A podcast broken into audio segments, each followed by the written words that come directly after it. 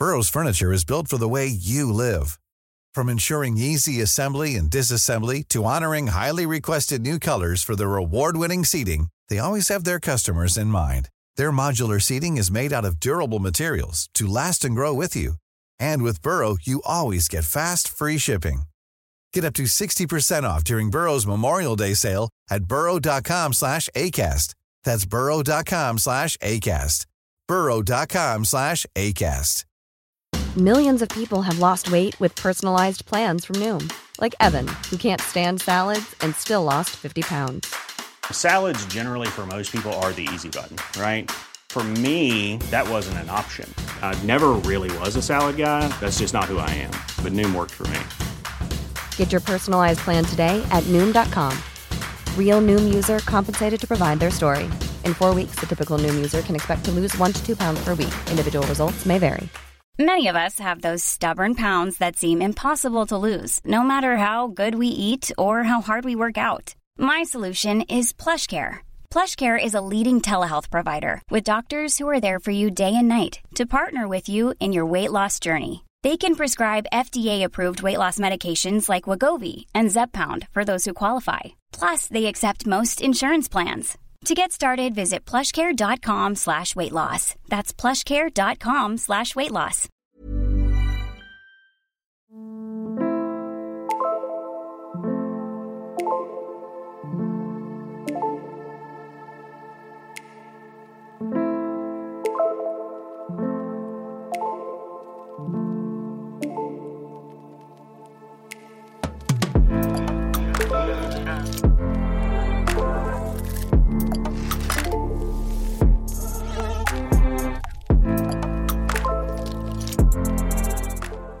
سلام. من عباس سیدینم و این اپیزود 19 از پادکست پرسه است. تو پادکست پرسه من از کنجکاویام گشت و گذارام و پرسه هام لابلای کتابا میگم. اپیزود 19 پادکست پرسه خلصه حقیقت در سینمای ورنر هرتزوگ در آبان 1400 منتشر میشه.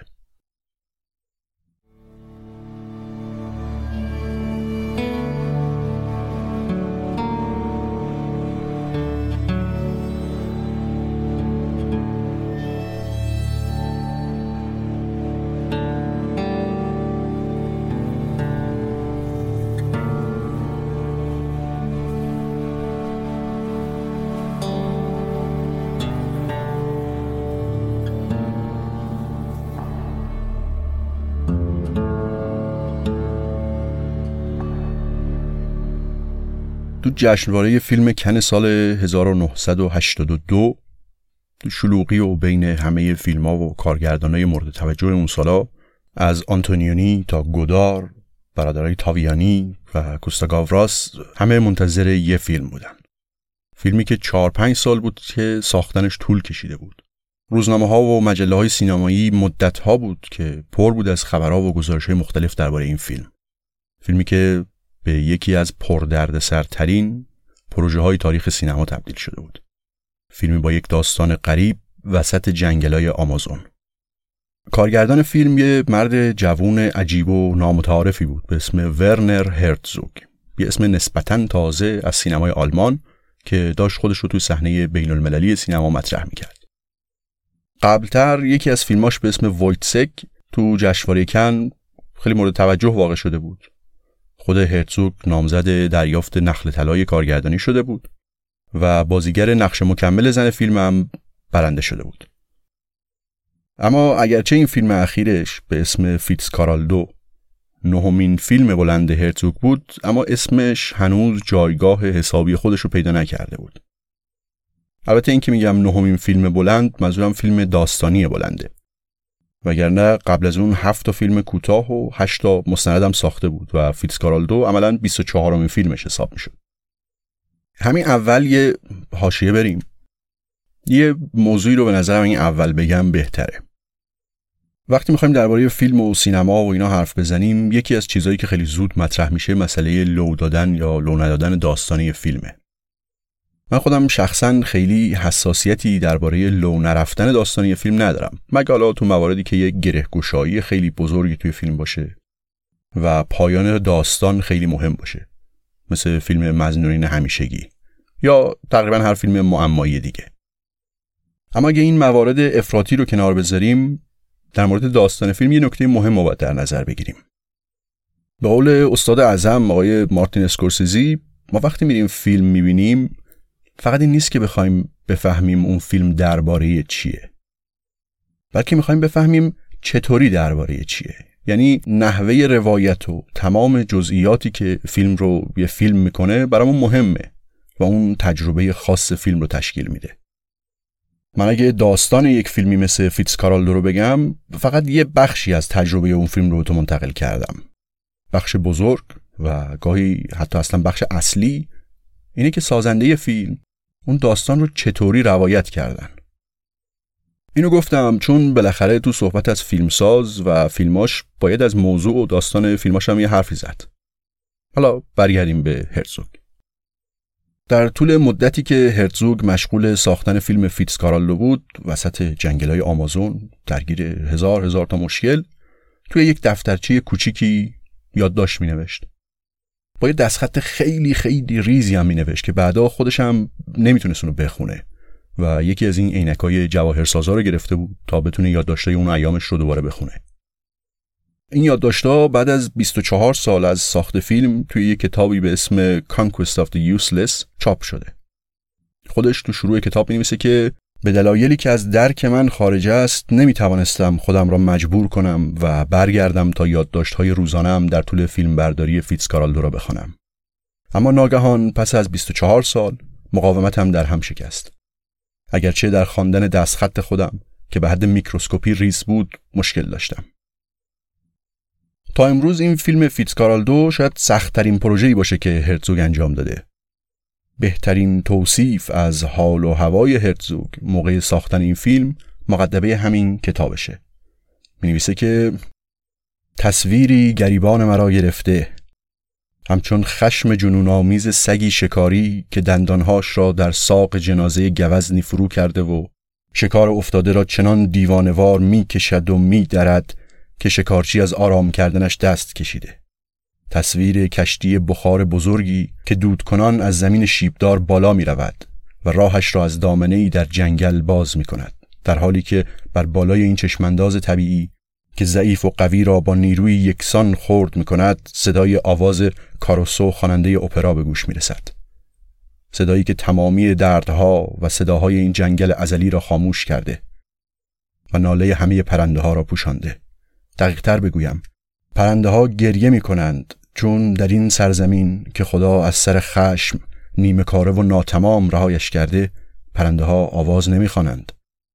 از درد زجه می‌زنند و درختها گیج و سردرگم مثل تایتان هایی در حال نبرد افق تا افق شاخه هایشان را در این خلقت تازه که هنوز در حال شکل گیری است در هم میتنند آنها خسته و با نفسهایی از بخار در این جهان غیر واقعی در این رنج غیر قابل باور می ایستند و من مثل بیت شعری به زبانی غریبه و ناشناخته تا مغز استخوان بر خود می لرزم.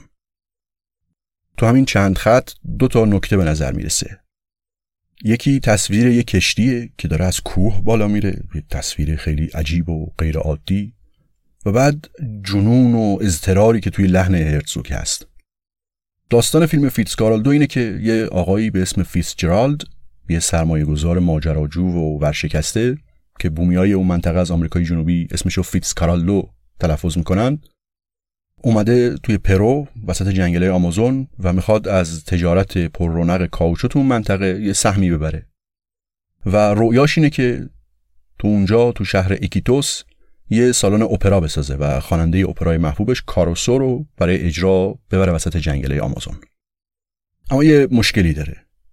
زمینی که از دولت گرفته برای استخراج کاوچو کنار یک شبکه از رودخونه هاست که پایین دستشون خیلی تندابای شدیدی هست و نمیشه محصولات رو از اونجا منتقل کرد. ولی یک رودخونه دیگه نزدیک اون رودخونه هست که یه جایی به هم این دوتا رودخونه نزدیک میشن و میشه از اون عبور کرد. اما وسط این دوتا رودخونه یه کوه هست و آقای فیتزکارالدو تصمیم می‌گیره که کشتی بخارش رو از روی این کوه عبور بده و از یه رودخونه بندازه توی رودخونه دیگه. و این میشه مسئله اصلی فیلم و تصویری که تو اون یادداشت هرتزوگ دیدیم. ماجرای ساخت فیلم وقتی به شکل غیر عادی سخت میشه که هرتزوگ علاوه بر اینکه می‌خواد فیلم رو مثل فیلم موفق قبلیش آگیره خشم خدا تو جنگل آمازون بسازه تو لوکیشن واقعی می‌خواد که یک کشتی بخار واقعی 250 تونی رو بدون تکنولوژی مدرن از این بلندی بالا بکشه. دو تا کشتی بخار دوقلو هم لازم داشت که یکی قرار بود از کوه بالا بره و یکی هم قرار بود توی رودخونه تو مسیر تندابا بیفته. از قبل از این فیلم هم هرتزوگ به این شناخته شده بود که موضوع ها و فیلم های پردردسر یا سخت یا حتی خطرناک می‌سازه. مثلا چند سال قبلش سال 77 یه مستند کوتاه سی دقیقه‌ای ساخته بود به اسم لاسوفریه داستان این بود که خبر رسید یه آتشفشانی توی یکی از جزایر گوادالوپ قرار فوران بکنه. جزیره رو تخلیه کردن اما یه کشاورزی حاضر نشده که اونجا رو ترک کنه. هرتزوگ میگه که با شنیده این خبر فورا نظرم رو جلب کرد و با دو تا دیگه از همکاراش پا میشن میرن پای آتشفشانی که هر لحظه ممکنه فوران کنه دنبال اون کسایی میگردن که حاضر نشدن جزیره رو ترک کنن. یا تو فیلم های دیگه هم یک لحظاتی هست یا یه کارهایی کرده که شاید خیلی از فیلمسازا به راحتی حاضر نباشن انجام بدن. مثلا تو فیلم فریاد صخره ها Scream of Stone همراه گروه فیلمبرداریش از یکی از خطرناکترین قله ها بالا رفتن و حتی توی یک مقطعی چندین ساعت بدون تجهیزات بالای صخره ها بین طوفان گیر افتاده بودن. تا اینکه بالاخره طوفان تموم شد و هلیکوپتر اومد نجاتشون داد. یا مثلا مستند درس های تاریکی Lessons of Darkness. که کنار چاهای نفت سوزان و در حال انفجار کویت بعد از حمله عراق ساخته بود. و حالا بعدا بیشتر دربارش حرف می‌زنیم. اما خود هرزوگ میگه که من دنبال پروژه های سخت نیستم. دنبال دردسر نیستم. فقط برای انجام یه پروژه از سختی رو بر نمیگردونم. یه تفاوتی هست بین غیر ممکن و ممکن ولی سخت. برای خیلی ها اون ممکن ولی سخت تبدیل میشه به غیر ممکن اما برای من نه. کاری رو که ممکن باشه انجام میدم. اصلا یکی از همین سختی های ممکن که برای خیلی ها غیر ممکن می‌شد انتخاب بازیگر برای فیلم فیتزکارالدو بود. وقتی فیلم برداری شروع شد قرار بود که نقش اصلی فیلم یعنی کاراکتر فیتزکارالدو رو جیسون روباردز بازی کنه. و این کاراکتر یه دستیاری داشت یه سایت کیکی داشت که اونم قرار بود نقشش رو میک جگر خواننده رولینگ استونز بازی کنه. فیلم برداری شروع شد و اواسط کار جیسون روباردز مریض شد برگشت آمریکا و بعد از مدتی گفت که دکترها گفتن نباید برگردم و شرایط جسمیم اجازه نمیده دوباره برگردم به جنگل. البته ظاهرا هرتزوگ فکر می‌کنه که روباردز بهونه آورده که برنگرده سر پروژه. از اون طرفم وقتی کار بیشتر از برنامه طول کشید میک جگر گفت که من با رولینگ استونز از قبل برنامه کنسرت و تور و اینا داریم و دیگه نمی‌تونم ادامه بدم. یعنی دوتا بازیگر اصلی فیلم گذاشتن رفتن. هرتزوگ یه قدری به جک نیکلسون فکر کرد برای نقش اصلی و حتی به این فکر کرد که خودش بازی بکنه. اما در نهایت برگشت و همکار قبلیش بازیگر آلمانی کلاوس کینسکی رو برای نقش اصلی دعوت کرد. فیلمنامه رو بازنویسی کرد و نقش اون دستیاری رو که قرار بود میک جگر بازی بکنه اصلا از فیلمنامه حذف کرد و دوباره از اول شروع کردن به فیلم برداری تو جنگل. اصلا همکاری با کلاوس کینسکی خودش یکی از سختی های این فیلم بود. کینسکی توی پنج تا فیلم با هرتزوگ همکاری کرده که هم جز فیلم های اساسی خود هرتزوگه و همین که اصلا کینسکی رو بیشتر با همین پنج تا فیلم می‌شناسن. کار با کینسکی فوق العاده سخت بود. آدم خیلی دمدمی مزاج و بدخلق که اصلا امکان نداشت به حرف کارگردان گوش بکنه. کار خودش رو می‌کرد همه رو اذیت می‌کرد مدام دعوا را مینداخت تو فیلم های قبلیشونم و تو همون فیلم آگیره خشم خدا که با اونم باز تو جنگل آمازون ساخته بودن همین ماجراها بود. حتی یکی از بارایی که کینسکی قاطی کرده بود تهدید کرد که ول می‌کنم میرم وسط جنگل. هرتزوگ هم بهش گفت این تفنگو می‌بینی؟ این دوتا گلوله توشه. بخوای بری یکیشو می‌زنم تو مغز تو یکیشم تو مغز خودم. و کینسکی هم که انگار احساس کرده بود هرتزوگ شوخی نداره بعد از یک ساعتی دعوا و داد و بیداد که این بابا می‌خواد منو بکشه و این صحبت ها بیخیال رفتن شده بود. حتی هرتزوگ جایی میگه که من قلق کینسکی رو فهمیده بودم. این یه انرژی اضافی داشت که باید اول تخلیه می‌شد تا بتونه کار بکنه.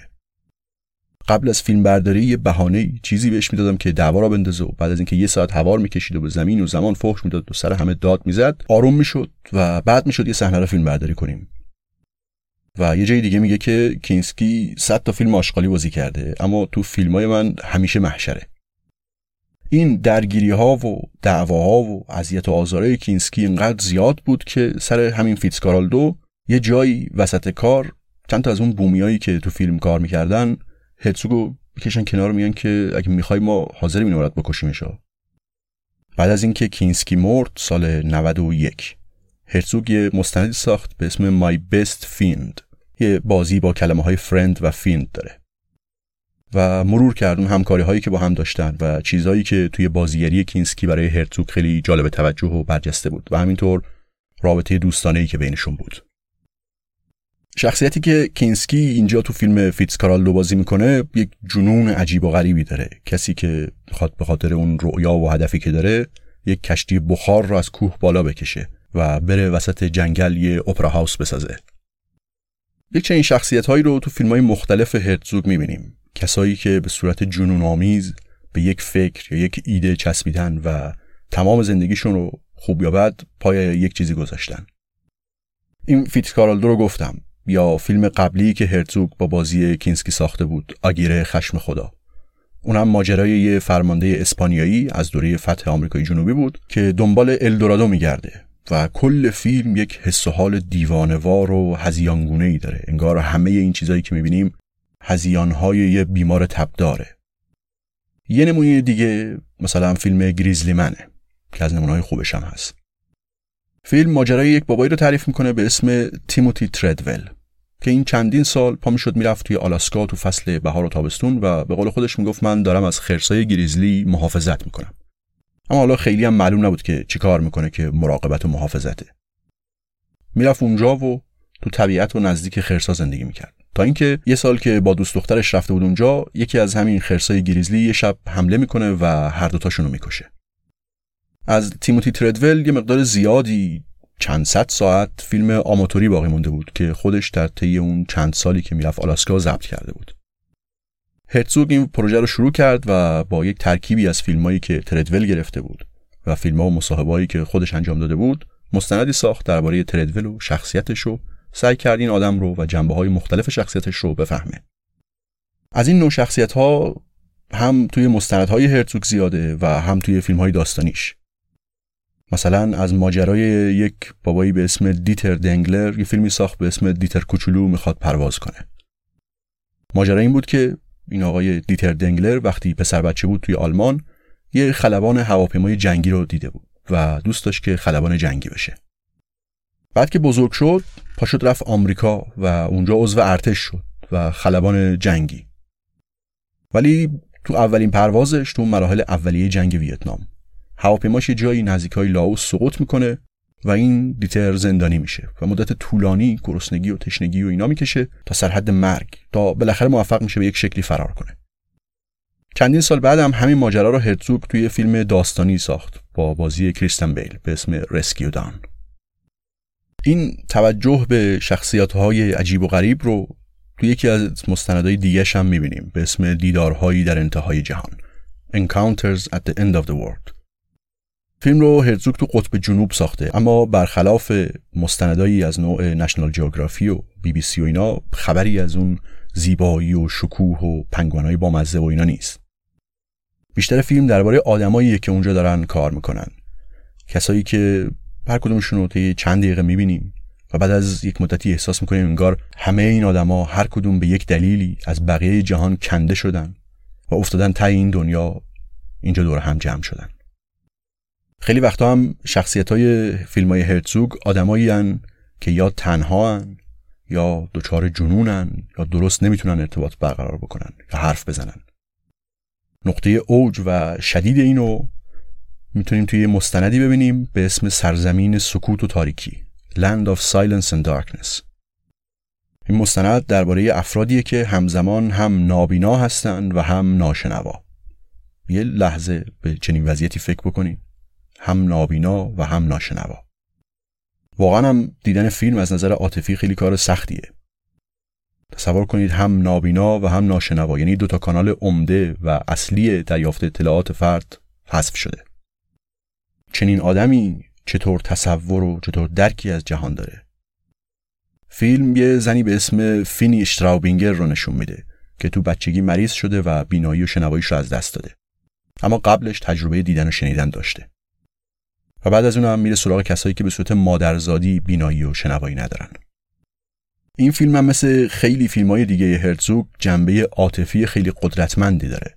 اما این اثرگذاری عاطفی با چیزی که توی مستندهای دم دستی و تلویزیونی می‌بینیم فرق داره. جایی که فیلم بردار و کارگردان منتظرن تا سوژهشون یه احساساتی نشون بده یا یه بغضی بکنه تا زوم کنن روی صورتش. هرزوگ این کار نمی‌کنه. مثلا تو همین فیلم سرزمین سکوت و تاریکی به ندرت کلوزآپ از چهره آدما می‌بینیم. انگار که همونطور که اونا راهی برای درک دنیای ما ندارن ما هم از یه حدی نمی‌تونیم بهشون نزدیکتر بشیم. یه جنبه دیگه این اثرگذاری عاطفی بدون سانتیمانتال بازی در اینه که هرتزوگ چطوری احساسها رو نشون میده و با چه چیزایی احساس ما رو برانگیخته می‌کنه. مثلا درباره فیلم گریزلی من گفتم. ماجرای تیموتی تردول که با دوست دخترش تومه خرس گریزلی شده بودن. از اول فیلم ما هی چند بار میشنویم که یه حلقه فیلم ویدیویی از اون شبی است که خرس حمله کرده. ماجرا رو دنبال می‌کنیم و طبیعتا به عنوان یه فیلم مستند بالاخره وقتی یک چنین عنصری توی داستان هست فیلم نمی‌تونه هیچ اشاره‌ای بهش نکنه. اما چجوری این کارو می‌کنه؟ چند بار درباره کشته شدن تردول و دوست دخترش و حمله خرسا شنیدیم تو فیلم. توی یه سکانس مسئول پزشکی قانونی که جسد تردول و دوست دخترش رو بررسی کرده بود توضیح میده که جنازه را وقتی آوردن شرایطشون چجوری بوده. و هرتزوگ توی یک مصاحبه گفته بود من به این آقا گفتم که وقتی داری درباره این جسدها حرف می‌زنی بیشتر از احساس خودت بگو تا اینکه وضعیت درب و داغون و لط و پار این جنازه ها رو بخوای توصیف کنی. تو فیلم هم می‌بینیم که این آقای دکتر پزشکی قانونی مفصل حرف می‌زنه و از تعجب و از ترس خودش میگه. بعد از حرفای اون کات میریم به تصویر یکی از دوستای تیموتی. یه خانومی که اون حلقه ویدیویی فیلم مربوط به شب حمله دست اونه. زن روبروی دوربین نشسته و هرتزوگ پشت به دوربین تو حاشیه کادره ما یک بخشی از سر و شونش رو می‌بینیم. زن توضیح میده که بله وقتی خرس حمله کرده بود اینا دوربین رو روشن می‌کنن اما تو اون لحظه یادشون میره که در لنز رو بردارن و فیلم تصویر نداره فقط صدای ماجرا ضبط شده. و میگه که من تا حالا جرأت نکردم که اینو پخش کنم و بشنوم که چی ضبط کرده. هرتزوگ هدفون رو گوشش می‌ذاره و شروع می‌کنه به شنیدن صداها و هر از گاهی یه چیزی میگه. صدای فریاد میاد. میگه برو برو. صدای ضربه زدن میاد. انگار با یه چیزی شبیه مایتابه داره به خرسه می‌زنه. صدای ناله میاد. و ما بیننده ها چهره هرتزوگ رو نمی‌بینیم. بلکه صورت اون زن رو می‌بینیم که خیره شده به چهره هرتزوگ و چشاش گرد شده و با دیدن واکنش هرتزوگ و انگار دیدن اثر فیلم روی صورت اون کم کم شروع می‌کنه به گریه کردن. هرتزوگ بعد هدفون رو بر میداره و میگه که از من میشنوی هیچ وقت اینو گوش نکن. و بعد تصویر کات می‌خوره به دو تا خرس گریزلی که دارن با هم دعوا می‌کنن و ما اونجا عظمت و قدرت این خرسا رو می‌بینیم. و انگار مدام صدای تردول و دوست دخترش رو که نشنیدیم ولی واکنشش رو تو صورت اون زن دیدیم تو ذهنمون هست. یعنی هرتزوگ با زمین سازی و با چیزی که به ما نشون نمیده اون اثر عاطفیشو می‌ذاره. این خیلی به دیدگاه سینمایی و اصطلاحا فلسفه اون مربوطه. تو نگاه هرتزوگ به سینما چند تا نکته خیلی کلیدی و مهم هست. There's never been a faster or easier way to start your weight loss journey than with PlushCare. PlushCare accepts most insurance plans and gives you online access to board-certified physicians who can prescribe FDA-approved weight loss medications like Wigovi and Zepbound for those who qualify. Take charge of your health and speak with a board-certified physician about a weight loss plan that's right for you. Get started today at plushcare.com slash weight loss. That's plushcare.com slash weight loss. plushcare.com slash weight loss. Burrow is a furniture company known for timeless design and thoughtful construction and free shipping, and that extends to their outdoor collection. Their outdoor furniture is built to withstand the elements, featuring rust-proof stainless steel hardware, weather-ready teak, and quick-dry foam cushions. For Memorial Day, get 15% off your Burrow purchase at burrow.com slash ACAST and up to 25% off outdoor. That's up to 25% off outdoor furniture at burrow.com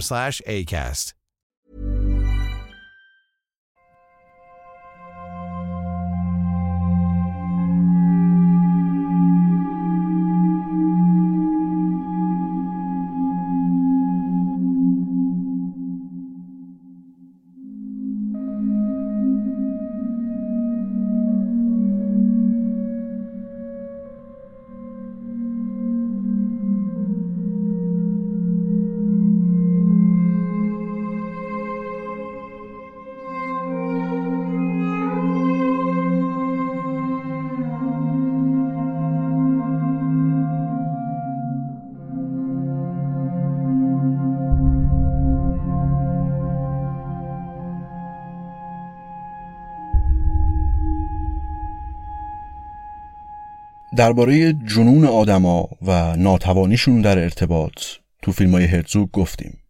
وقتی به کلیت فیلم های هرزوگ نگاه کنیم می‌بینیم که آدما خیلی ترسناکن. همه. یک نمونه درخشانش مستندیه به اسم Into the Abyss. درون ورته مثلا. فیلم ماجرای یک قتلی رو تعریف می‌کنه و با متهما و افراد درگیر حرف می‌زنه از از خانواده مقتولا.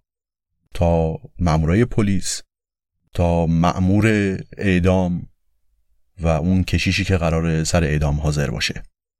و این مصاحبه ها هم همه چند هفته قبل از این انجام شده که مجازات اعدام برای متهم اصلی انجام بشه.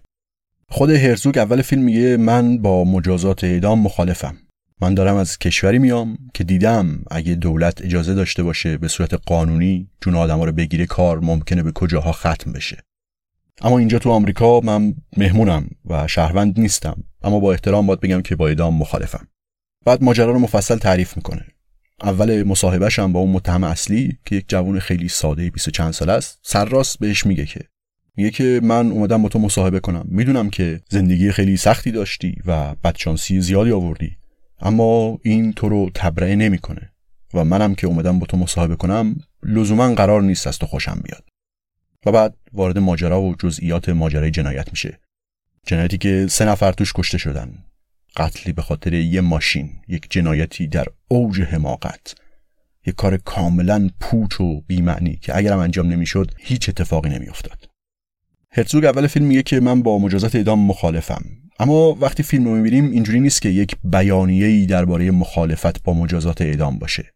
خودش میگه من فیلم مسئله محور نمی‌سازم من ایشو فیلم نمی‌سازم.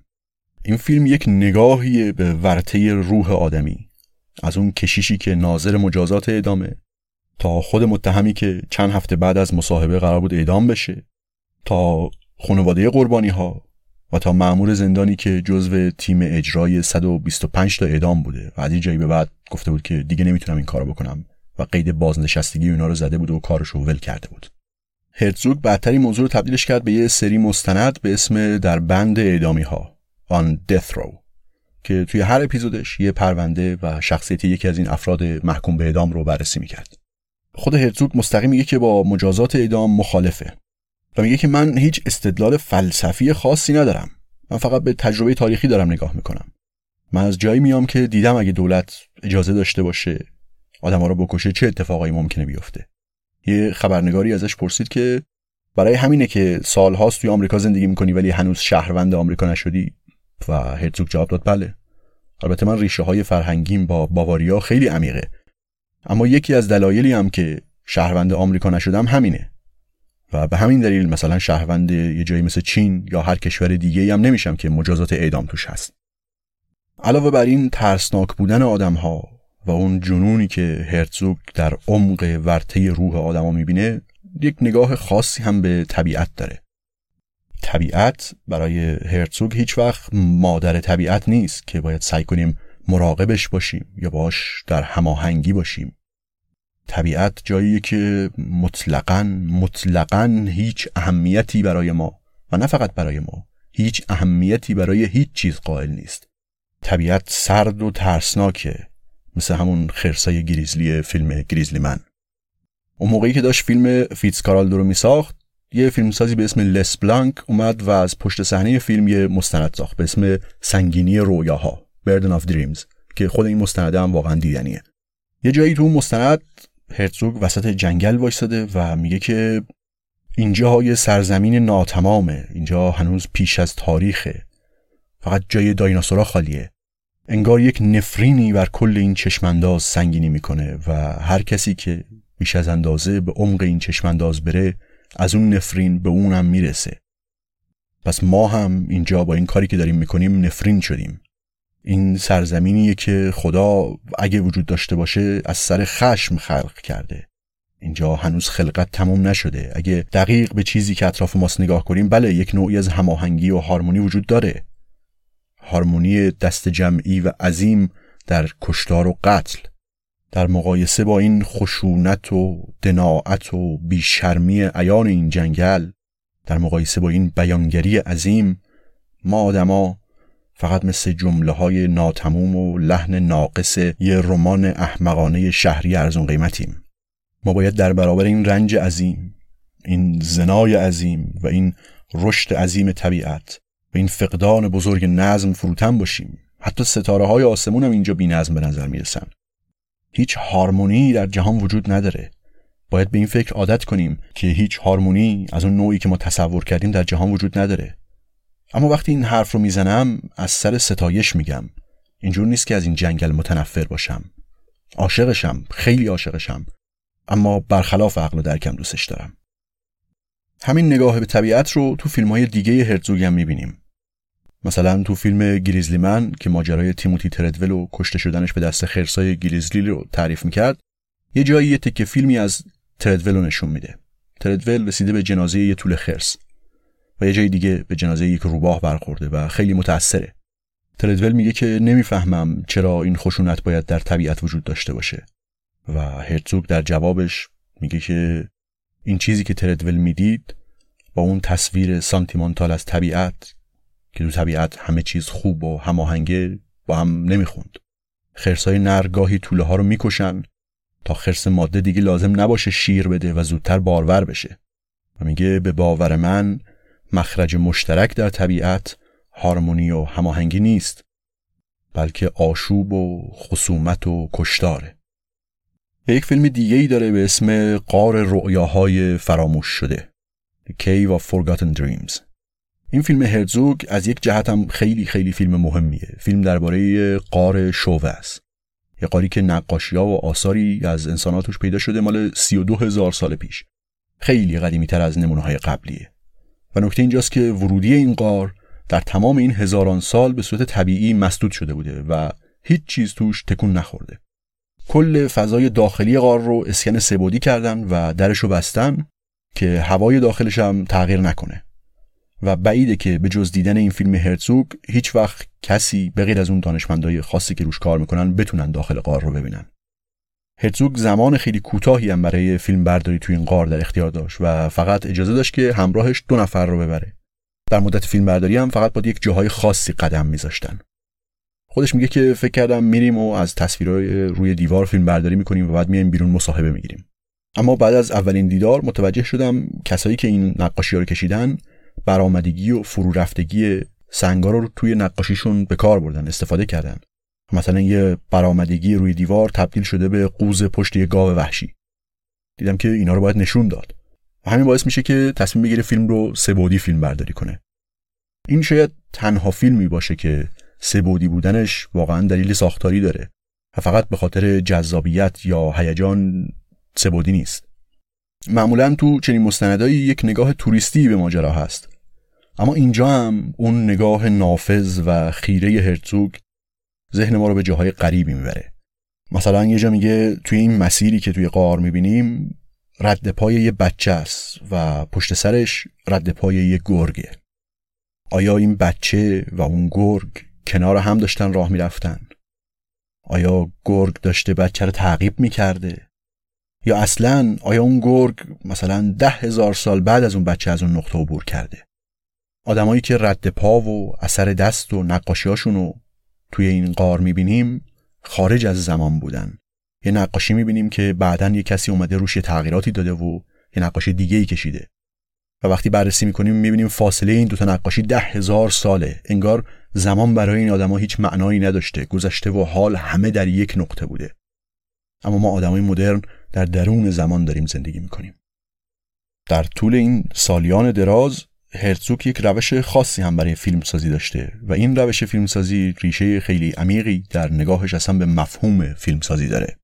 خودش تعریف می‌کنه که وقتی بچه بودم دوره جنگ مادرم ما رو برداشت و فرار کردیم رفتیم توی یک روستای دورافتاده پناه گرفتیم که هیچ چیز مدرنی توش نبود. برق و آب لوله کشی و اینا نداشتیم. خیلی هم فقیر بودیم. تا 17 سالگی اصلا تلفن ندیده بودم و اولین فیلمم رو تو 19 سالگی ساختم. تو همون کودکی یه بار یه پروژکتور سیار به مدرسه اومد و ما یه فیلمی دیدیم و ولی هیچ نظرمو نگرفت. تا اینکه بعدتر وقتی رفتیم مونیخ با دوستام رفتیم سینما و اونجا فهمیدم که اصلا سینما چیه و فورا تصمیم گرفتم که می‌خوام فیلم بسازم. همون سالا تو دوره دبیرستان میره شیفت شب یه کارخونه به عنوان جوشکار کار می‌کنه تا پول جمع کنه و اولین فیلمش رو بسازه. بعدم یه دوربین رو از مدرسه فیلمسازی میدزده و سعی می‌کنه اولین فیلمش رو سرهم کنه. یا برای یکی از همون فیلم های اولیه تعریف می‌کنه که یه بار برای کاری رفته بودم دفتر شرکت کوداک و دیدم کلی حلقه های نگاتیو دم در گذاشتن. گفتم اینا چیه؟ گفتن اینا رو برای یه پروژه فرستادیم آفریقا و استفاده نشده برگشته. اما نمی‌دونیم این نگاتیوا که یک مدتی تو گرما بودن هنوز قابل استفاده است یا نه. نمی‌تونیم اینا رو بفروشیم. هرتزوگ میگه که خب اینا رو بدیم به من. من این با اینا یه فیلم می‌سازم. اگه دیدیم نگاتیوا هنوز قابل استفاده است هم من فیلممو ساختم هم شما می‌فهمید که توی چنین شرایطی نگاتیواتون هنوز کار می‌کنه یا نه. و بعد میره و با اون نگاتیوایی که اصلا معلوم نیست بشه ظاهرشون کرد یا نه یه فیلم می‌سازه. برای هرتزوگ فیلمسازی اضطراره. میگه فیلمسازی یک کار جسمیه نه ذهنی. یه حرفه است مثل نجاری. خودش هم توی فیلماش همه کاری کرده. تو همه شرایطی هم فیلم ساخته. خودش میگه برای فیلم ساختن لازم نیست که درباره ترکیب بندی و لنز و اینا بدونین.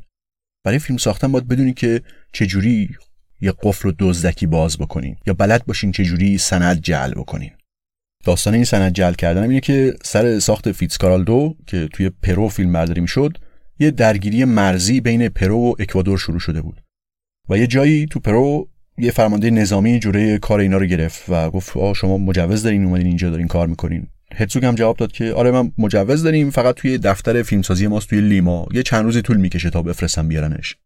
و بعد تعریف می‌کنه که نشستم یه سندی جعل کردم با امضای el presidente de la república با امضای رئیس جمهور پرو که عملا مجوز هر کاری به ما می‌داد. نامه رو بردم به سرهنگ نشون دادم اونم یه سلام نظامی داد و گفت بفرمایید برین البته بعدتر همین درگیری مرزی بین پرو و اکوادور باز شد که هرسوگ مجبور بشه محل فیلم برداری رو عوض بکنه و کل کمپ و تجهیزات و نفرات و اینا رو جابجا بکنه و دوباره از اول فیلم برداری کنه. یا یه بار بعد از اینکه چند تا از فیلماش توی آمریکا به نمایش در اومده بود از یه استودیوی هالیوودی پیشنهاد همکاری گرفت. چند تا نماینده از آمریکا اومدن و گفتن بشینیم صحبت کنیم برای ساخت دو سه تا فیلم. خب شما چقدر هزینه لازم دارین برای فیلم نامه هرتزوگ میگه گفتم مثلا 4 دلار برای اینکه مداد کاغذ بخرم. و اون استودیویا اصلا نمیفهمیدن که من چی دارم میگم. برای هرتزوگ فیلمسازی یک اضطرار حیاتیه نه یک کار فکری و هنری. برای همینم هر کاری برای ساخت فیلم لازم باشه انجام میده. از اینکه مثلا توی یک فیلمی برای اینکه می‌خواست لحن فیلم و حرکت های بازیگرا مثل رؤیا باشه کل فیلم رو در حالتی فیلم برداری کرده بود که بازیگرا تحت هیپنوتیزم بودن. یا تمام اتفاقاتی که سر فیتزکارالدو افتاد. اون هواپیمای کوچیکی که براشون تجهیزات و غذا و اینا می آورد و می برد دو بار دچار سانحه شد. یه بار اعضای یکی از قبیله های محلی به کمپ فیلمسازی حمله کردند و دو سه تا از بومی های همکارشون نزدیک بود کشته بشن و مجبور شدن اونا رو توی همون کمپ با ابزار جراحی اولیه جراحیشون بکنن. اینطوری و با این نگاه به فیلمسازی به عنوان یک حرفه هرتزوگ خیلی هم با مدرسه های فیلمسازی مخالفه. اما به شکل پارادوکسیکالی خودش یه مدرسه فیلمسازی را انداخته.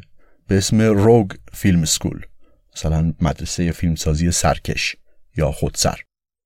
روی وبسایت این مدرسه فیلمسازی همون صفحه اولش نوشته مدرسه فیلمسازی روگ برای آدمهای نازکدل نیست. برای کسانی است که پای پیاده سفر کردند کسانی که به عنوان محافظ در سکس کلاب کار کردند یا به عنوان نگهبان در آسایشگاه روانی. برای کسانی که حاضرند یاد بگیرند چطور دزدکی قفل باز کنند و در کشورهایی که اجازه کار نمی‌دهد مجوز فیلم برداری جعل کنند. خلاصه اینکه برای کسانی است که درکی از احساس شاعرانگی دارند. برای آنها که زائرند. برای آنها که می توانند برای بچه چهار ساله قصه بگویند و توجه آن بچه را جمع نگه دارند. برای کسانی که آتشی در درونشان شعله است. برای آنها که رؤیایی دارند. این مدرسه فیلمسازی هرتزوگ به صورت نامنظم هر از گاه یه دورههایی رو برگزار می‌کنه و هر دفعه هم محل برگزاریش و شرایطش عوض میشه. خود هرتزوگ هم شخصا از بین کسایی که ثبت نام کردن انتخاب می‌کنه. سیستم کارش اینجوریه که جمع میشن و هرتزوگ یه ایده ای میده یه عبارتی یا یک تصویری و میگه که این دوربین فیلم برداری این هم یه لپتاپ. ده روز وقت دارید که یه فیلم بسازید. همینجا. داستانتون رو بنویسید. locationتون رو انتخاب کنید تو فیلم همدیگه بازی کنید و همینجا روی لپتاپ تدوینش کنید. و آخر ده روز باید فیلمتون رو به بقیه نشون بدید. منم اینجا هستم هر کمکی لازم باشه می‌کنم و رو کارتون نظارت می‌کنم. خودش تعریف می‌کنه که کسایی بودن که مثلا پنج سال بود داشتن روی یک ایده ای کار می‌کردن تا فیلمش کنن و نتونسته بودن به یه نتیجه برسن. اما اینجا ده روزه یه فیلم یا حتی بعضیا دو فیلم ساختن. برای هرتزوگ گفتم که فیلم ساختن یک اضطرار وجودیه و چیزایی مثل شرایط و موانع عملی اینا جزو بدیهیاته که باید به هر قیمتی از اینا عبور کرد. یه بار یکی از دوستاش به اسم ارول موریس که بعدنا فیلمساز برجسته هم شد و سال 2003 هم اسکار بهترین مستند آورده بود می‌خواست یه فیلمی بسازه. چند تا فیلم مستند و داستانی رو شروع کرده بود اما همه رو نصفه گذاشته بود. هرتزوگ توی رستورانی باهاش شرط بست که آقا تو اگه این فیلمتو تموم بکنی من این کفش پامو می‌خورم. از قضا موریس فیلم کامل کرد. فیلم Gates of Heaven که فیلم مهمی هم شد بعدا و هرتزوگ هم سر حرفش موند و توی همون رستوران کفشش رو پخت و خورد. این ماجرا رو لس بلانک که مستند پشت صحنه فیتزکارالدو رو ساخته توی مستند کوتاهی ثبتش کرده به اسم ورنر هرتزوگ کفش خود را می‌خورد.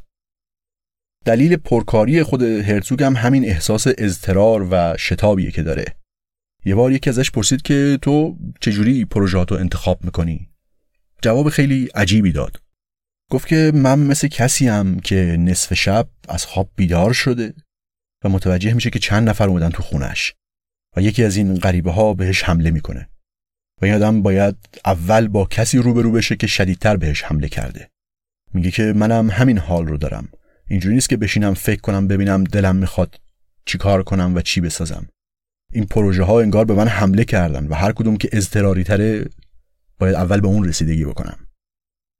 تو اون چند جمله‌ای که از وبسایت مدرسه فیلمسازی روگ نقل کردم چند تا نکته هست که مدام روی اونا تاکید می‌کنه مثل سفر با پای پیاده. هرتزوگ میگه که تا وقتی با پای پیاده سفر نکرده باشی دنیا رو نمی‌شناسی. منظورم از پای پیاده با کوله پشتی و چادر و امکانات اینا نیست. فقط با یه نقشه یه مسواک و یه جفت جوراب. یه جمله داره که هی تکرارش می‌کنه که جهان خودش رو بر اونهایی آشکار می‌کنه که پای پیاده سفر کرده باشن. تو جوانی هم خودش سفرهای پیاده دور و درازی داشته که تو مصاحبه‌هاش هم هر از گاهی درباره اینا حرف زده. مثلا یه بار سال 1974 خبر می‌رسه که مورخ سینمای آلمان یک خانمی به اسم لوته آیزنر تو فرانسه مریضه و داره میمیره. هرتزوگ این آیزنر رو خیلی دوست داشت و آیزنر یه جورایی انگار نقش مادر رو برای فیلمسازی جوان آلمان بعد از جنگ ایفا کرده بود تو اون دوره فیلمسازایی مثل شلوندورف، وندرس، فاسپندر و هرتزوگ تازه داشتن رو می اومدن. هرتزوگ با شنیدن خبر بیماری آیزنر در یک حالتی شبیه هزیان و جنون را میفته پیاده از مونیخ تا پاریس میره و مدام میگه که آیزنر نباید بمیره تو این سفر هم یه سری یادداشت نوشته از فکرهاش از احساساتش و از اتفاقات و اینایی که افتاده. و اینا رو توی یک کتابی منتشر کرده به اسم Of Walking in Ice که خیلی هم حال غریبی داره این کتاب. اولش می نویسه یک فکر تنها و بی امان در ذهن دارم. از اینجا خارج شو. آدم ها مرا می ترسانند آیزنر ما نباید بمیرد. او نخواهد مرد. من اجازه نمی دهم او حالا نخواهد مرد چون او مردنی نیست. حالا نه نه او اجازه ندارد بمیرد. گامهایم استوار است و زمین زیر پایم میلرزد. با قدمهای من یک بوفالو گام برمیدارد. با ایستادنم کوهی شکل می‌گیرد. او نباید بمیرد. امکان ندارد. وقتی به پاریس برسم او زنده خواهد بود. او نباید بمیرد. شاید بعدا اما حالا نه.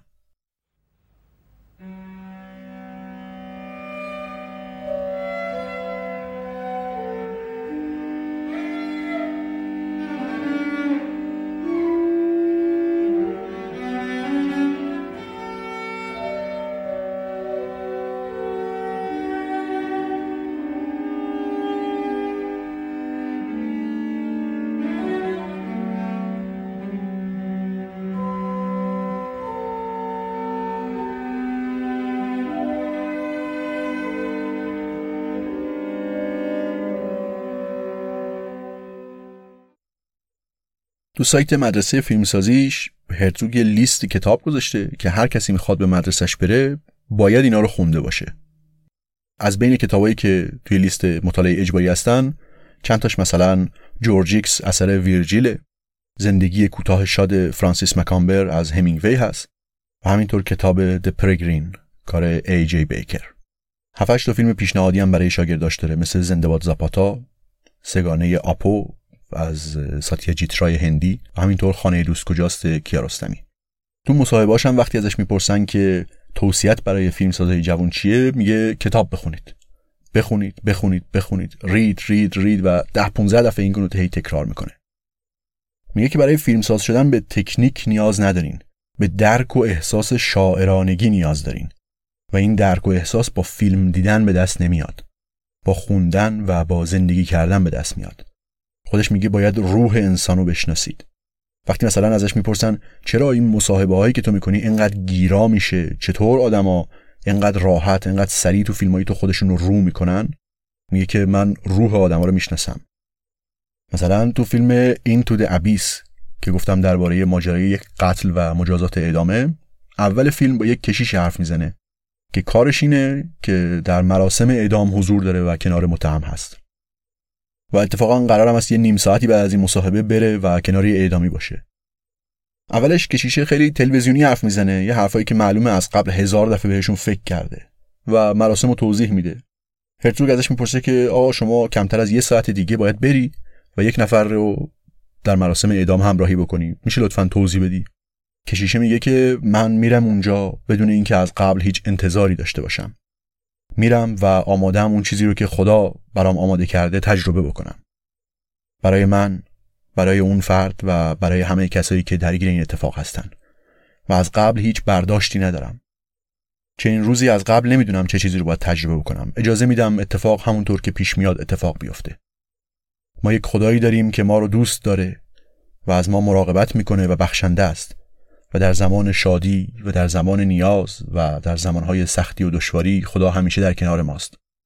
من می‌خوام این حضور رو احساس کنن اینا رو میگه و بعد نحوه انجام مراسم رو توضیح میده. خیلی آخوندی توضیح میده که بله من اجازه می‌گیرم از فرد ادامی که اونجا باشم و در کنارشم تا وقتی مرگ اتفاق بیفته. هرزوگ می‌پرسه که چرا خدا اجازه مجازات اعدام میده؟ و کشیش جواب میده که من جوابشو نمی‌دونم. من باور دارم که همیشه یک هدفی هست. که چرا خدا اجازه میده یک اتفاقی بیفته. خدا اونقدر چیزهای زیادی خلق کرده در این دنیا. من گلف بازی می‌کنم گاهی. خیلی دوست دارم تو زمین گلف باشم. تلفنمو silent می‌کنم. و گاهی تنها میرم اونجا و بدون مزاحمت این طبیعت و خلقت خدا رو می‌بینم. هر از گاهی می‌تونم یه سنجاب ببینم که میدوئه این ور گاهی یه گوزن می‌بینم میستم و زندگی رو درک می‌کنم. خود زندگی رو چیزی رو که خدا خلق کرده. و اینجا هرتزوگ غیر مترقبه میگه که میشه ملاقات تو با یه سنجاب تعریف بکنی؟ یه سوال ساده و ظاهرا خیلی بیمعنی. کشیشه یهو ذوق می‌کنه و شروع می‌کنه به تعریف کردن که سوار ماشین مخصوص گلف بودم داشتم می‌رفتم و دو تا سنجاب دیدم که دنبال همدیگه بودن. داشتم بهشون نزدیک می‌شدم و اینا متوجه من نبودن. یهو ترمز کردم و اونا هم وایسادن. درست وسط مسیر وایسادن به من نگاه کردن. و من فکر کردم که ای بابا اگه ترمز نمی‌کردم ممکن بود یکی از این سنجابا رو زیر بگیرم و زندگیشون تموم می‌شد. و اینجا یهو به یه شکل غیر منتظره بغض می‌کنه و شروع می‌کنه به گریه کردن و ادامه میده که و این منو یاد آدمای زیادی میندازه که کنارشون بودم وقتی نفس آخرشون رو کشیدن. و در نتیجه انتخابهای بد و اشتباههایی که در زندگی کرده بودن زندگیشون رو از اونها گرفتن.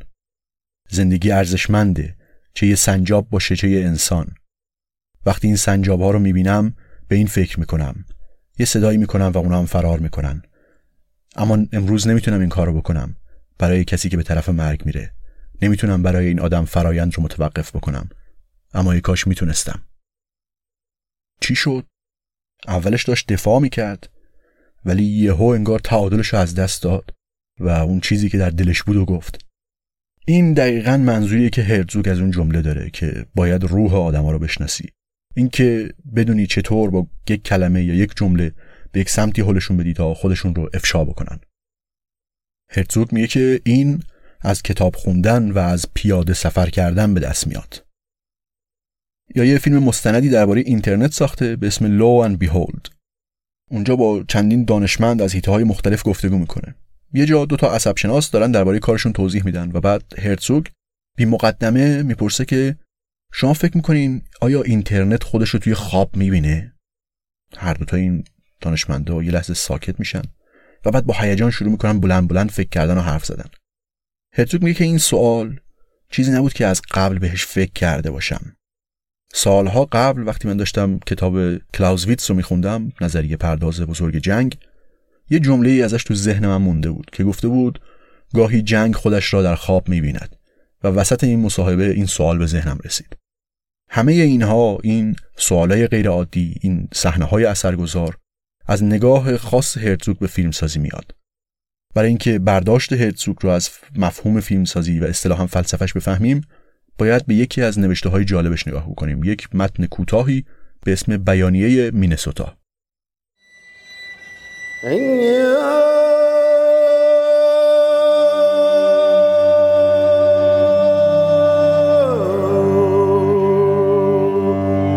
you?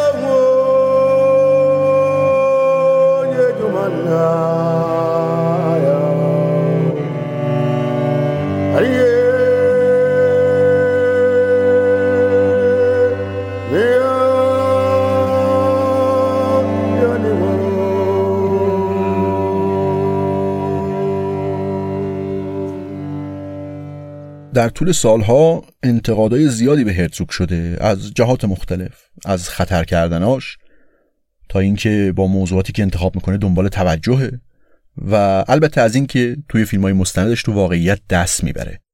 کاری که از اولین فیلم های مستندش همیشه کرده.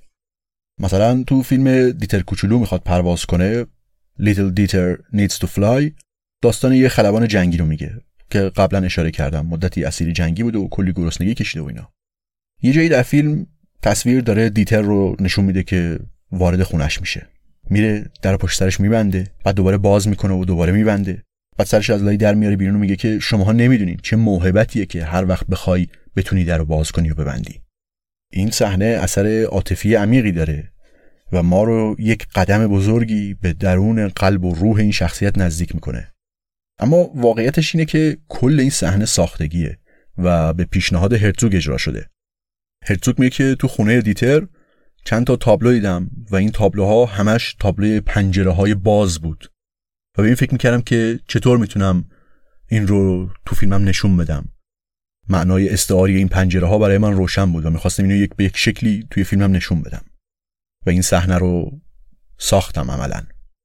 این کار توی فیلم مستند خیلی رایج نیست و حتی شاید بعضی بگن اصلا مجاز نیست.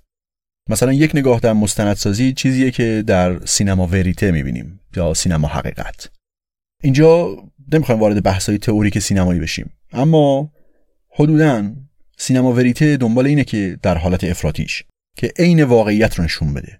یا به قول یکی از تئوریسیناش دوربین فیلم برداری باید مثل مگس روی دیوار باشه و فقط دقیقا همون چیزی رو که اتفاق افتاده ثبت بکنه. بازم میگم اینجا بحث ها و تفاوت های ظریفی هست بین مثلا سینمای مشاهدهگر یا سینمای مستقیم. اما حرف کلی اینه که باید واقعیت رو ثبت کرد و نشون داد. و حقیقت چیزیه که در واقع می‌بینیم. این حرفیه که هرتزوگ از بیخ باهاش مخالفه. هرتزوگ میگه حقیقت با فکت یا واقعیت یکی نیست.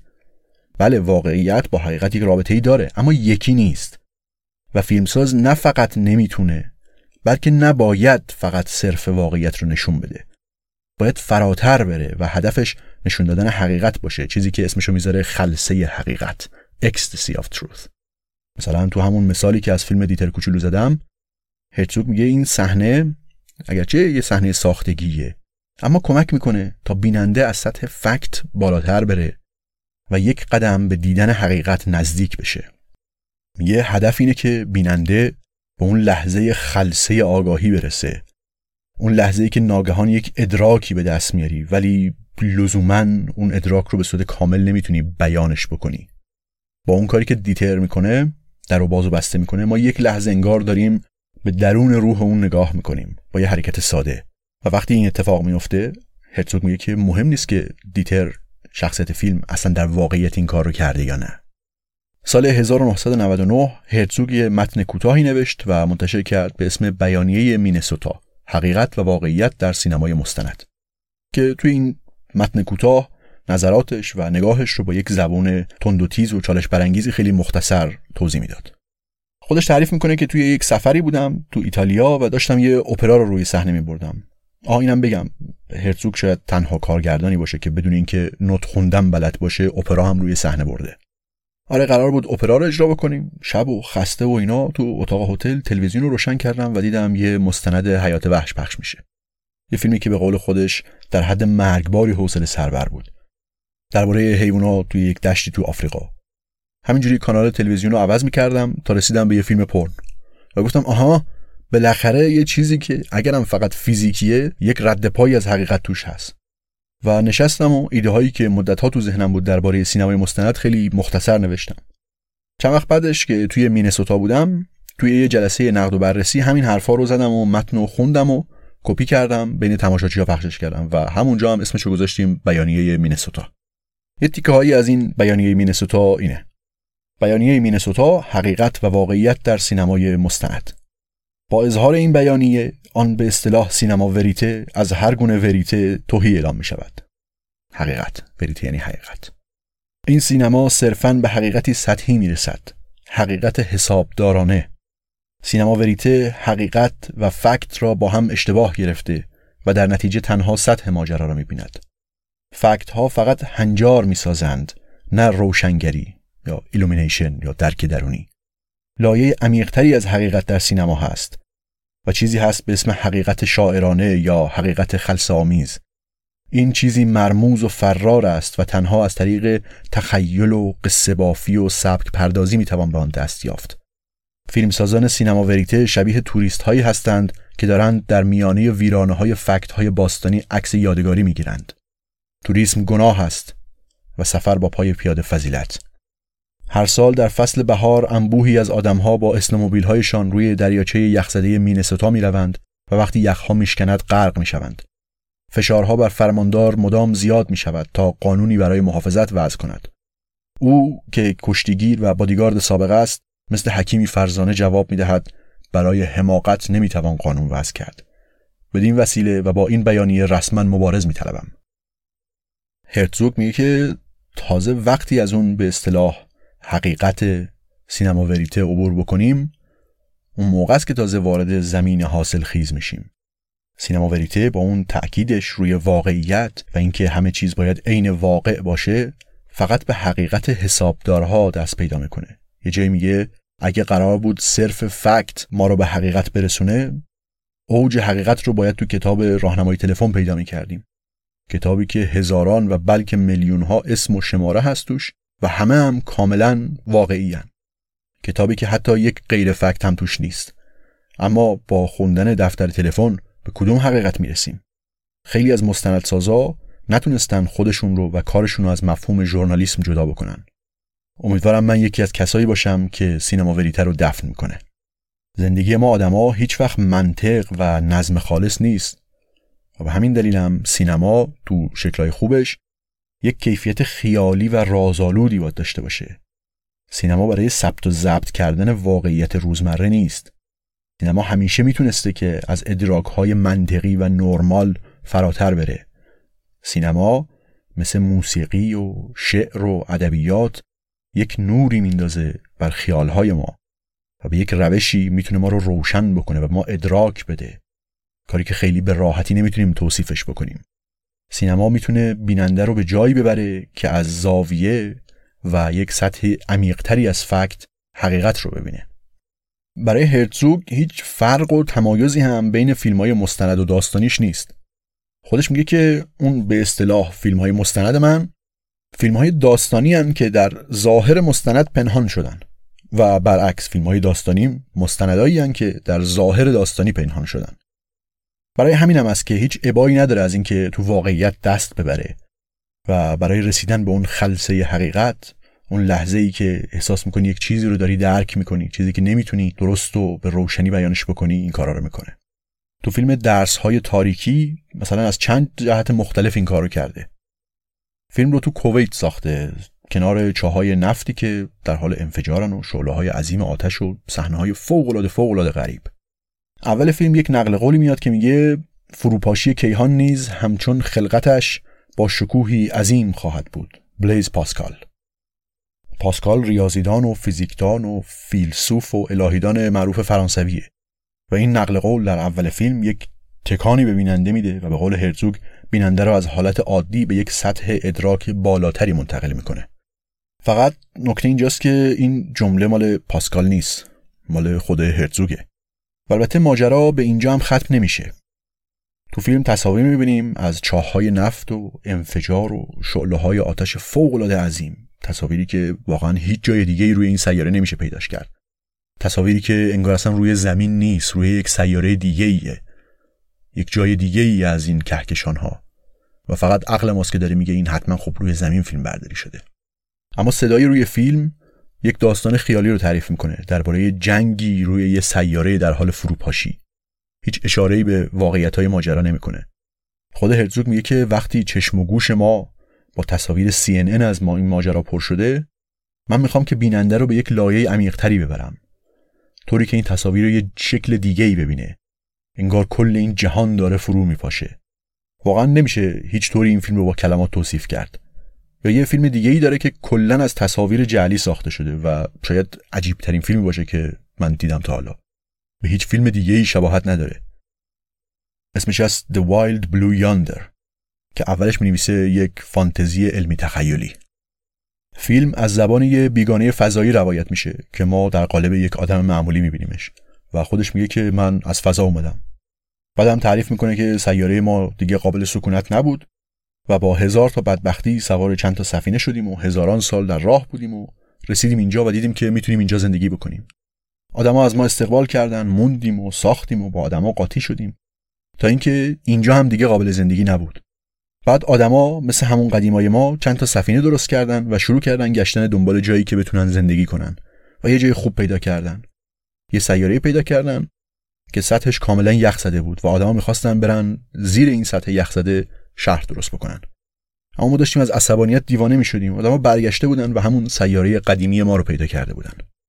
این خط کلی داستانه که راوی فیلم با کلی جزئیات علمی و کلی کلی داستانگویی و قصهگویی شیرین تعریفش می‌کنه. اما همه تصاویری که می‌بینیم جعلیه.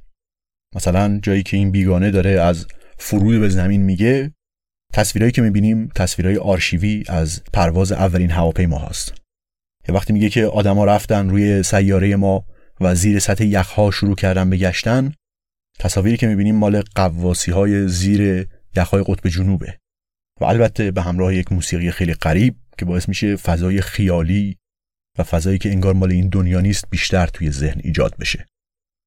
هرتزوگ تا همین سال 2021 نزدیک به 70 تا فیلم ساخته. مستند و داستانی و کوتاه و بلند. دو تا مینی سری مستند تلویزیونی مجموعاً 12 اپیزود. 27 تا اپرا روی صحنه برده و تعدادی هم کتاب نصر منتشر کرده از جمله کتاب فتح پوچ که به قول خودش تأملاتشه موقع ساختن فیتزکارالدو. علاوه بر اینا تعداد فیلم نامه منتشر کرده کتاب شعر منتشر کرده و یه رمان هم داره که به زودی قرار در بیاد. توی چند تا فیلم هم بازی کرده. از مثلا Home from Home ادگار ریتز تا فیلم تریلر تام کروزی جک ریچر که تو این فیلم نقش یکی از ترسناکترین آدم بدهایی رو بازی می‌کنه که تا حالا دیدم. علاوه بر اینا صدا پیشگی کرده توی سیمپسونا و Rick and Morty و و اخیرا توی ماندالوریون از سری جنگ های ستاره ای هم بازی کرده. در نتیجه همه این فعالیت ها شخصیت خود هرتزوگ حتی مستقل از فیلم هاشم تبدیل به یه پدیده فرهنگی شده. یک فیلمساز عجیب و گاهی جنجالی با صدای خیلی غریب و تسخیر کننده و فیلمایی که موقع دیدنشون واقعا نمیشه گفت انتظار چه چیزی رو باید داشت و هر فیلمش یه تجربه منحصر به فرده. کتاب فتح پوچ خاطرات ساختن فیتسکارالدو با روزی تموم میشه که کشتی رو بالاخره از اون بلندی به رودخونه مجاور میندازن. هرتزوگ می‌نویسه 4 نوامبر 1981 دو زاویه دوربین را انتخاب کردیم. ماغ یکی از فیلم فیلمبردارها با یک دوربین روی دست بر عرشه چاتا نشسته است. کف عرشه با روغن و گل مثل صابون لغزنده شده. آنقدر که فقط با نشستن روی یک چمدان آلمینیومی می‌تواند خودش را ثابت نگه دارد. کلاوسمان فیلمبردار دیگر خیلی نزدیک به کشتی است. روی یک تکه زمین کوچک خالی خودش را جا داده که در صورت حادثه تنها راه فرارش این است که مستقیم به درون رودخانه بپرد. موقعیت او همچنان خطرناک است چون وقتی کشتی واقعا شروع به حرکت کند ممکن است زمین زیرش را شخم بزند و او را به زیر بکشد. مدت طولانی درباره این گفتگو کردیم. ریموند تکنیسین نور و چندین کارگر محلی بالاتر از او مستقر شدند و آمادند که در صورت نیاز فورا او را از منطقه خطر بالا بکشند. برای خودم سعی کردم جای بالاتری پیدا کنم که بتوانم هر دو دوربین را ببینم و همینطور موقعیت بلدوزر را.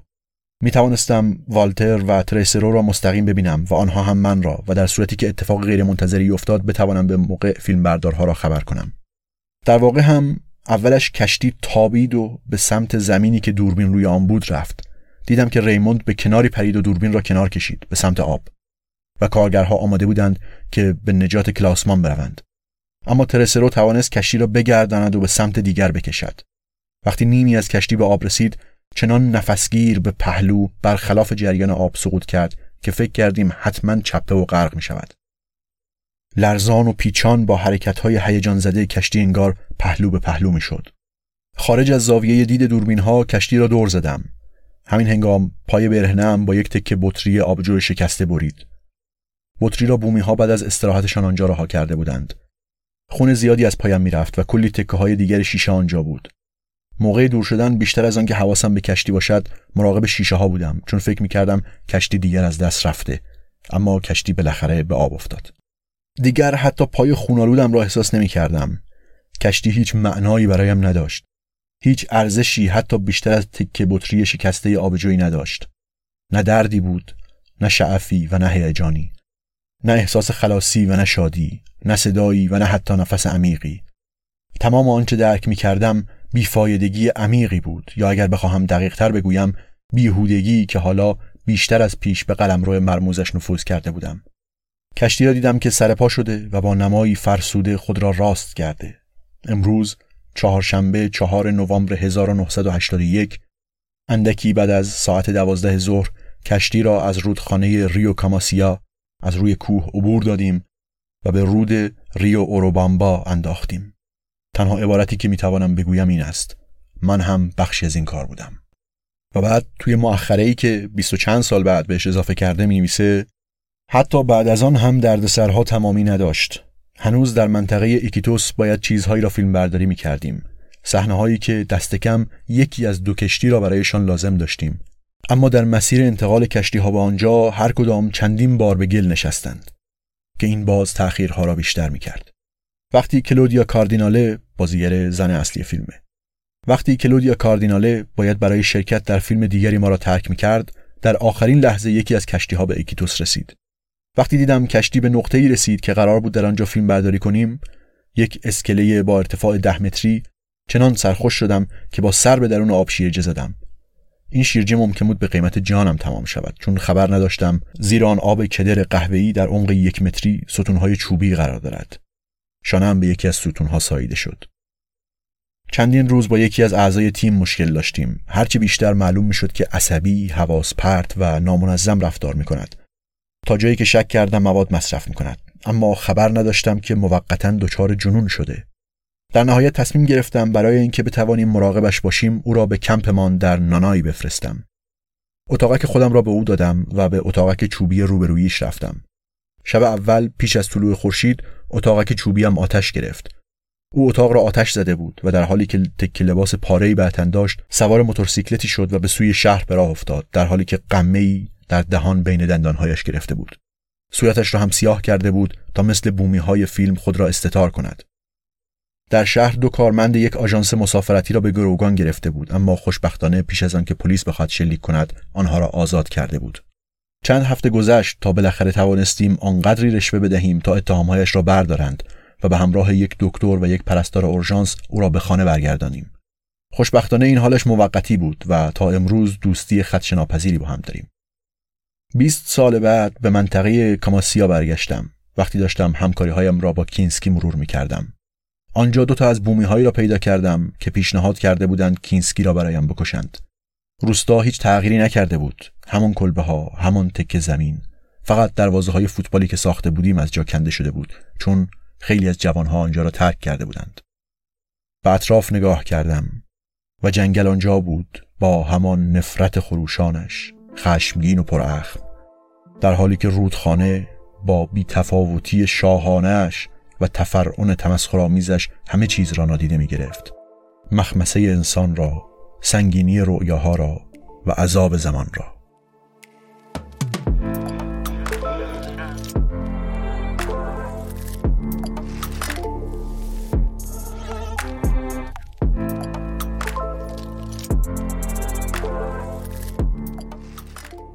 این اپیزود 19 پادکست پرسه یک دعوتی بود به آشنا شدن با سینمای ورنر هرتزوگ و دیدن فیلمهاش. ممنون از شما که پادکست پرسه رو میشنوید از ایمیل هاتون از کامنت ها و نظراتتون. و ممنون از اینکه پادکست پرسه رو به دوستاتون معرفی می‌کنید. به زودی با یه موضوع دیگه برمیگردم.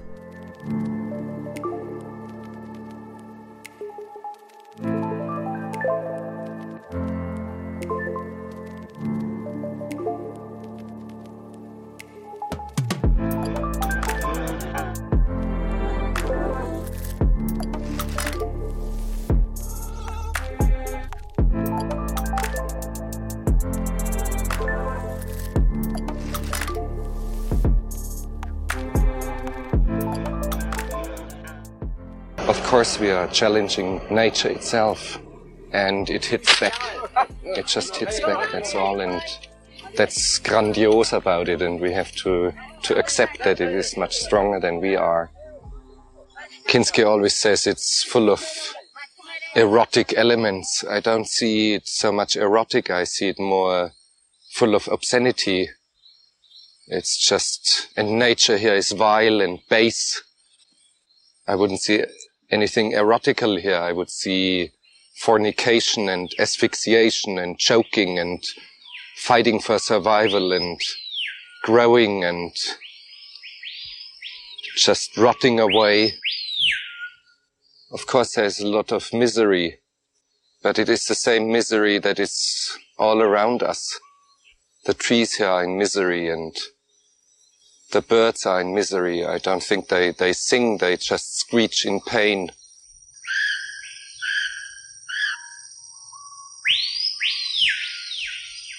It's an unfinished country. It's still prehistorical. The only thing that is lacking is, is the dinosaurs here. It's like a curse weighing on an entire landscape. And whoever goes too deep into this has his share of that curse. So we are cursed with what we are doing here. It's a land that God, if he exists, has, has created in anger. It's the only land where, where creation is unfinished yet.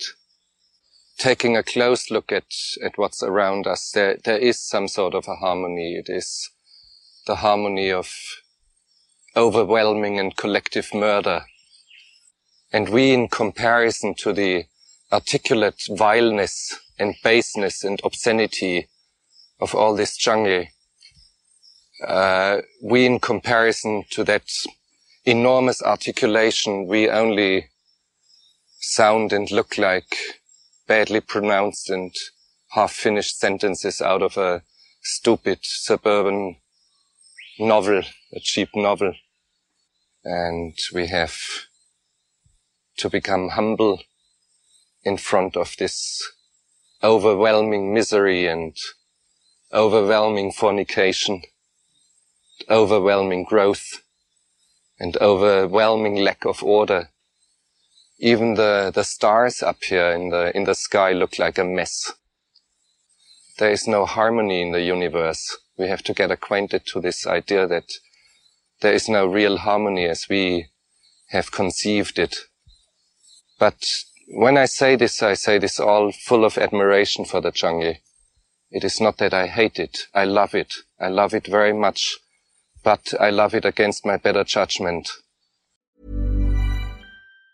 Even on a budget, quality is non-negotiable. That's why Quince is the place to score high-end essentials at 50 to 80% less than similar brands. Get your hands on buttery soft cashmere sweaters from just 60 bucks, Italian leather jackets, and so much more. And the best part about Quince, they exclusively partner with factories committed to safe, ethical and responsible manufacturing. Elevate your style without the elevated price tag with Quince. Go to quince.com/upgrade for free shipping and 365-day returns. Even when we're on a budget, we still deserve nice things. Quince is a place to scoop up stunning high-end goods for 50 to 80% less than similar brands. They have buttery soft cashmere sweaters starting at $50, luxurious Italian leather bags, and so much more. Plus, Quince only works with factories that use safe, ethical, and responsible manufacturing. Get the high-end goods you'll love without the high price tag with Quince. Go to quince.com/style for free shipping and 365-day returns. When you make decisions for your company, you look for the no-brainers. If you have a lot of mailing to do, stamps.com is the ultimate no-brainer. Use the stamps.com mobile app to mail everything you need to keep your business running with up to 89% off USPS and UPS. Make the same no-brainer decision as over 1 million other businesses with stamps.com. Use code program for a special offer. That's stamps.com, code program.